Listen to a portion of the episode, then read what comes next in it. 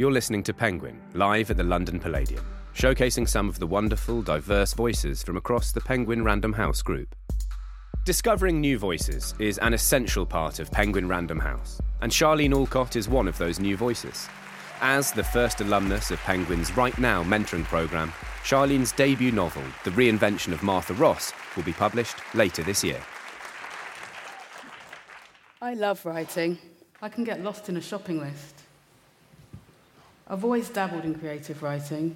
As a kid, I wrote stories for my friends.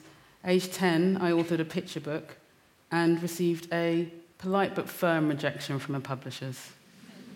I've taken a few courses over the years and started a blog, but I never entertained the thought of writing novels because I'd seen author photos on the inside of books, and those people never seemed to look like me. And I'd read the bios, and they didn't describe people who came from where I'm from. So, what's the point? Sometimes you need someone or something to slap you around the face and show you the truth of what you can be. And that's what WriteNow did for me. I was at one of the lowest points of my life, recently divorced, terrified about my future. And I wrote the story of Martha, a black single mother, dealing with a separation, because I thought maybe I could give her the happy ending I didn't know if I could have for myself.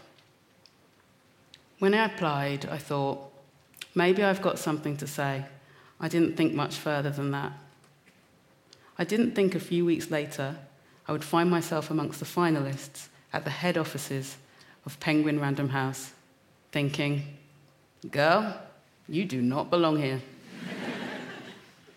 Every time someone spoke to me, I thought they were going to say, Hi, we've made a mistake. If you could just slip out the fire exit. And to try and avoid that encounter, I spoke to as few people as possible. I sat at the last table in the darkest corner of the room, and I said to the woman next to me, I feel like we're in one of those big holding rooms they have on the X Factor. Because I was genuinely concerned I would not have a good enough sob story to get through to the judges' houses.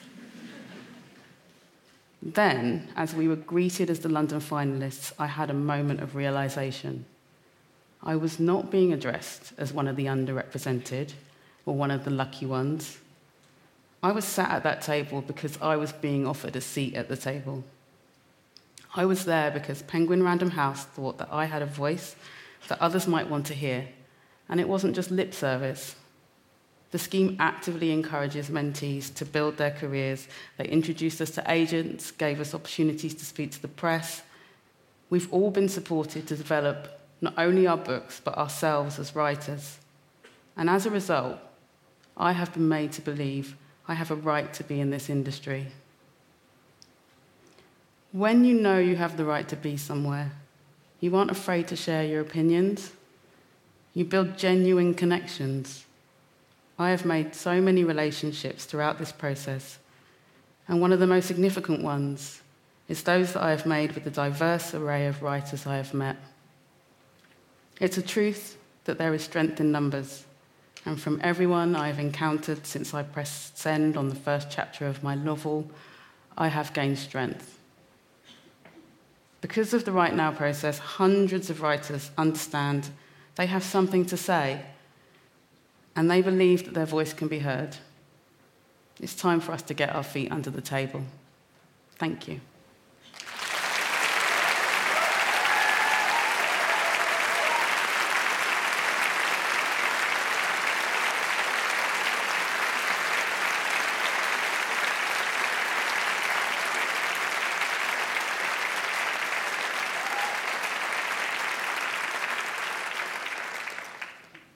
And now it is my great pleasure to introduce another powerful new voice, Jay Bernard. Jay will perform an extract from their forthcoming collection, Surge, which is a queer exploration of the Black British archives, beginning with the New Cross fire in 1981, when 13 children died, and ending with Grenfell in 2017. This piece, written in the West Indian dub tradition, narrates that evening of January 18th, 1981. Mr. Ah, Mr. uh, say a two step forward and a two step back. Mr. a three step forward and a six step back. Mr. a four step forward and a one step back. Mr. a one half forward and a one half back. Me set a left side forward and me right side back. Both up left side, right side, half a change time. Me say half the revolution, the pan the attack. Only half a solution to the things that me like. Me say, girl love reggae and girl love move. Boy love reggae and them love up him groove. The two of them are rubber and starting to move. Crowd gone quiet, people stop yam them food. And them watching MC, this wicked MC. This beautiful girl all dressed up in green. Nails done nice, hair crisp what you The baddest little girl them ever did see. Me say a two step forward and a two step but Me say a three step forward and a six step but Me say a four step forward and a one step but Me say a one half forward and a er one half but Me say er the heat of the night I come up through the floor. Black smoke arise, so them never did know. The music a jam and the young man a chat. Word fly from him lip like vampire but and the girl them a dance and the man them a rock. Drink six rum and black and the beat them a drop. Darkness descend and the room gone black. Voices are call, say them half it ghetto. Me voices are call, say them half it ghetto. Screaming begin and the people are show. Me screaming begin and the people are show. Them I cover them head and I cover them up. Me say a two step forward and a two step, but me say a three step forward and a six step, but me say a four step forward and a one half, but me say a one half forward and a one half back. Down on the street, you see body face down. Picnic fly through the air and mash up on the ground. Flames in my fly and a furious red. Boy fall from the window and you know say him dead. Girl fall back inside, we not see her no more. No bright green dress up on the third floor. Policeman come and fireman too. Them startled, them scared and I know off the door. Mother she a cry and she no have no shoes. Band them a look but to help them refuse. Friend them shocked by the scare of the loss. Black smoke a billa at the house in New Cross. Me say black smoke a billa at the house in New Cross. Me say black smoke a billa at the house in New Cross. Me say blood I go run for the pain of the loss. Me say black smoke a billa at the house in New Cross. Me say a left side forward and a right side back. Boss up left side, right side, half it changed. Me say half the revolution, the pan the attack. Only half a solution to the things that me love. Me say a two step forward er and a two step back. Me say a three step forward er and a six step back. Me say a four step forward er and a one step back. Me say a one half forward and a one half back.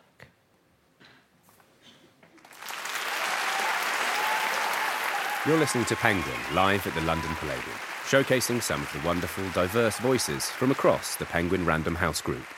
Here's our compare, Emily Maitlis. Well, I don't know about you, but I'm hearing sides and voices within Penguin that I simply never knew existed. And that next one is from a new novelist. A warm Palladium welcome we're now going to give to the never greener author, Ruth Jones.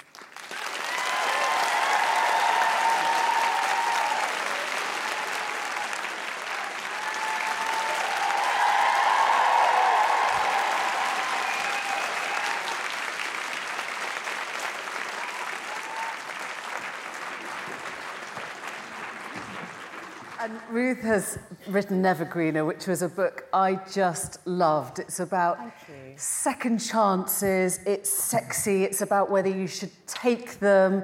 It's full of sort of human mistake, if I'm allowed to say that.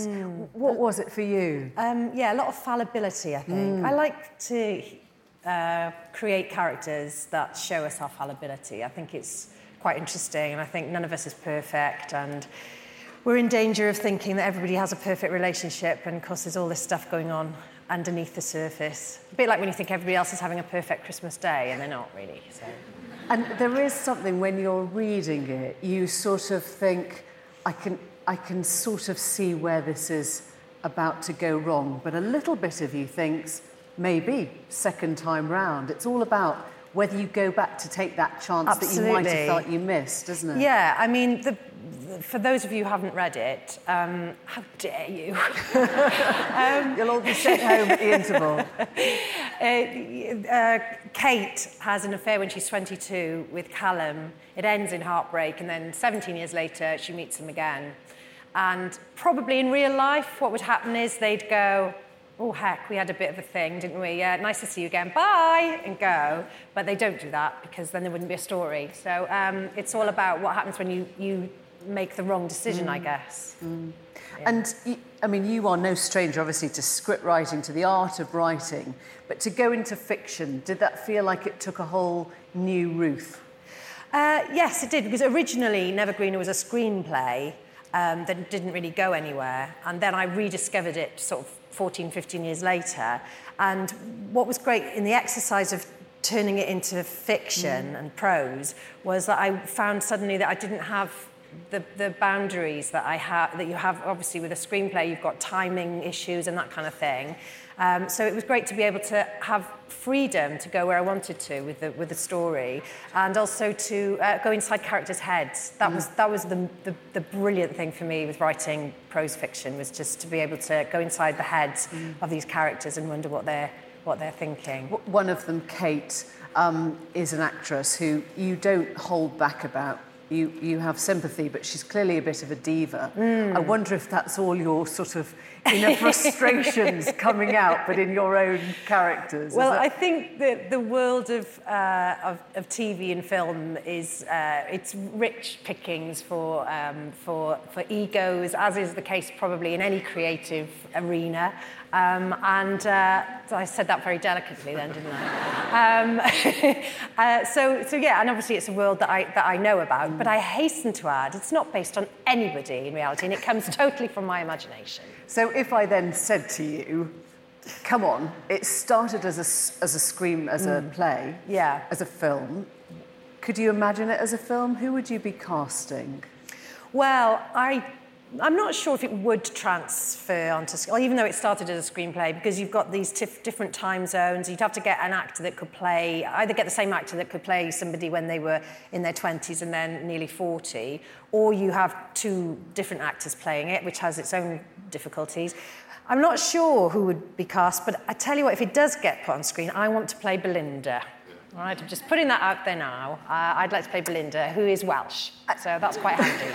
And she is great, isn't she? She's the sort of the stalwart character who comes through. Or did you yes. feel a bit of you in that? Or... Um, no, if, if, if there's any character in the book that it has me in it, it's in her. It's uh, Hetty, actually, mm. because I was Hetty at Warwick in 1985. I was the best friend. Yes, exactly. Uh, I did wear a dirndl skirt and green eyeliner and cowboy boots and uh, and a bad perm, so that was probably me. But uh, but Belinda, I think, is is she's she is a her- the heroine in the book for me mm. because she does she doesn't uh, for, she doesn't forget uh, forgive, but she doesn't forget, but she does forgive, and yeah. she and I think that's great. And I think it would have I would have made the wrong decision to make it a bit of a happy ever after. Um, is it important to you that she's Welsh? Is that I mean that was clearly a sort of a decision. Is there a strong Welsh influence in your writing with her? Well, I think because obviously with Gavin and Stacey and with Stella, that both of those shows are set in Wales, and I, I do love writing dialogue that's Welsh um, Welsh accent. the musicality. Yeah, the musicality and also the melodrama. We're, as a nation, we're brilliant at being melodramatic and passionate and, um, and, and also a down-to-earthness. And that's, mm. those are the, the characteristics I like in Belinda, really. So I think that it would have been a shame not to have a, a Welsh character in there, just to be able to utilise all of those thoughts. And Ruth, would you call this a tale with a moral? Were you conscious of trying not to moralize about it, or do you think that you were sort of leading people in a certain way of well, what you should and what you shouldn't? It's called Never Greener mainly because the, the, I guess the, the underlying thrust, and there's a lot of thrusting in it, I have to say, but the underlying moral thrust is that it's um, the grass is never greener on the other side, and so. Mm it's, you know, you're presented with Kate who was unhappy with her lot and was seeking happiness outside of herself. And I think that's perhaps something that we tend to do. I know I've done it. Sometimes I've sought happiness in a cake, for example. um, so I think it was just basically looking at uh, how sometimes it's better to look at what we've got in the here and now and that the grass is never greener on the other side. It's just a different patch of it. I don't know if you like comparisons. I mean, people have talked about one day uh, as a comparison. Is it helpful um, for an author to be compared to a very, very successful bestseller? but do you like, does that help you, or do you sort of think, treat it in its own way? Well, it's funny because I, I, I saw the film of One Day many years ago, but I didn't, didn't read the book. And then a couple of people had said to me, oh, there's a similarity. And I thought, oh, heck. And I found it. My stepdaughter had it on the bookshelf. So I did dip in and, um, and I thought, oh, yeah, there are similarities with the, the, the time passing, Edinburgh, um, uh, all of those kind of things, the 80s. The frankness, actually, of the Yeah. conversation as well. I Yes, think. yes, that's true. But um, I hadn't read, and I'm glad I didn't read it because then maybe it would have somehow influenced me. But it's a huge compliment to be compared with Mike Nichols. Gosh. Ruth, it's been a real pleasure to talk Thank to you. you. Thank you Thank so you so much. much. And Thank you. congratulations on Never Greener. Thank you. Thank you very much. Now, our next guest is a producer, a remixer, a performer who's mixed hundreds of hours of audio and music for compilations, radio, and the web across some 25 years as a DJ. He's played a key role in the development of the Ninja Tune music label and has performed everywhere, from nightclubs to the London Planetarium. We thought we'd see what happened, bear with us, when we let him loose on the Penguin Random House audio catalogue of five and a half thousand audiobooks. So, fingers crossed, here goes. DJ Food.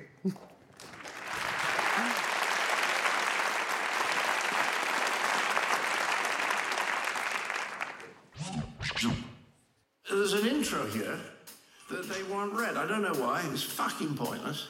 Uh, but you know what these uh, publishing companies are like. Don't get fancy, okay? Penguin Random House Audio presents. In the beginning was the Word, and then my book. You need to say it sort of smooth because audio books like Randy House Audiobooks, division of the Penguin Randy House Group. That would be Random House, I suppose. Sorry. A sound such as he had never heard before. Guys, you gotta come and listen to this. Can you tell me a story? You love the sound of your voice, don't you? Hear this. The listening monks of the Ramtops have trained their hearing until they can tell the value of a playing card by listening to it. And have made it their task to listen intently to the subtle sounds of the universe, to piece together the very first sounds. We can connect a limited number of sounds and signs to produce an infinite number of sentences, each with a distinct meaning. And if they're said with the right passion, the universe will sometimes reform itself around words. Can I have a story? Yes. Come, I got more tunes for you. The 49 year old DJ on the deck drops heavy beats and psychedelic lights. He knew the music, I knew the words. But I could barely recognize it as music. It had no time signature that I could hear. If you listen very, very carefully, turn off all extraneous sound sources, you can hear it. Listen as you would to music or ambient sound, to the volume, the tone, the notes, the quality, and the silences between the notes. Leon hears one voice, clear and sweet over all the others.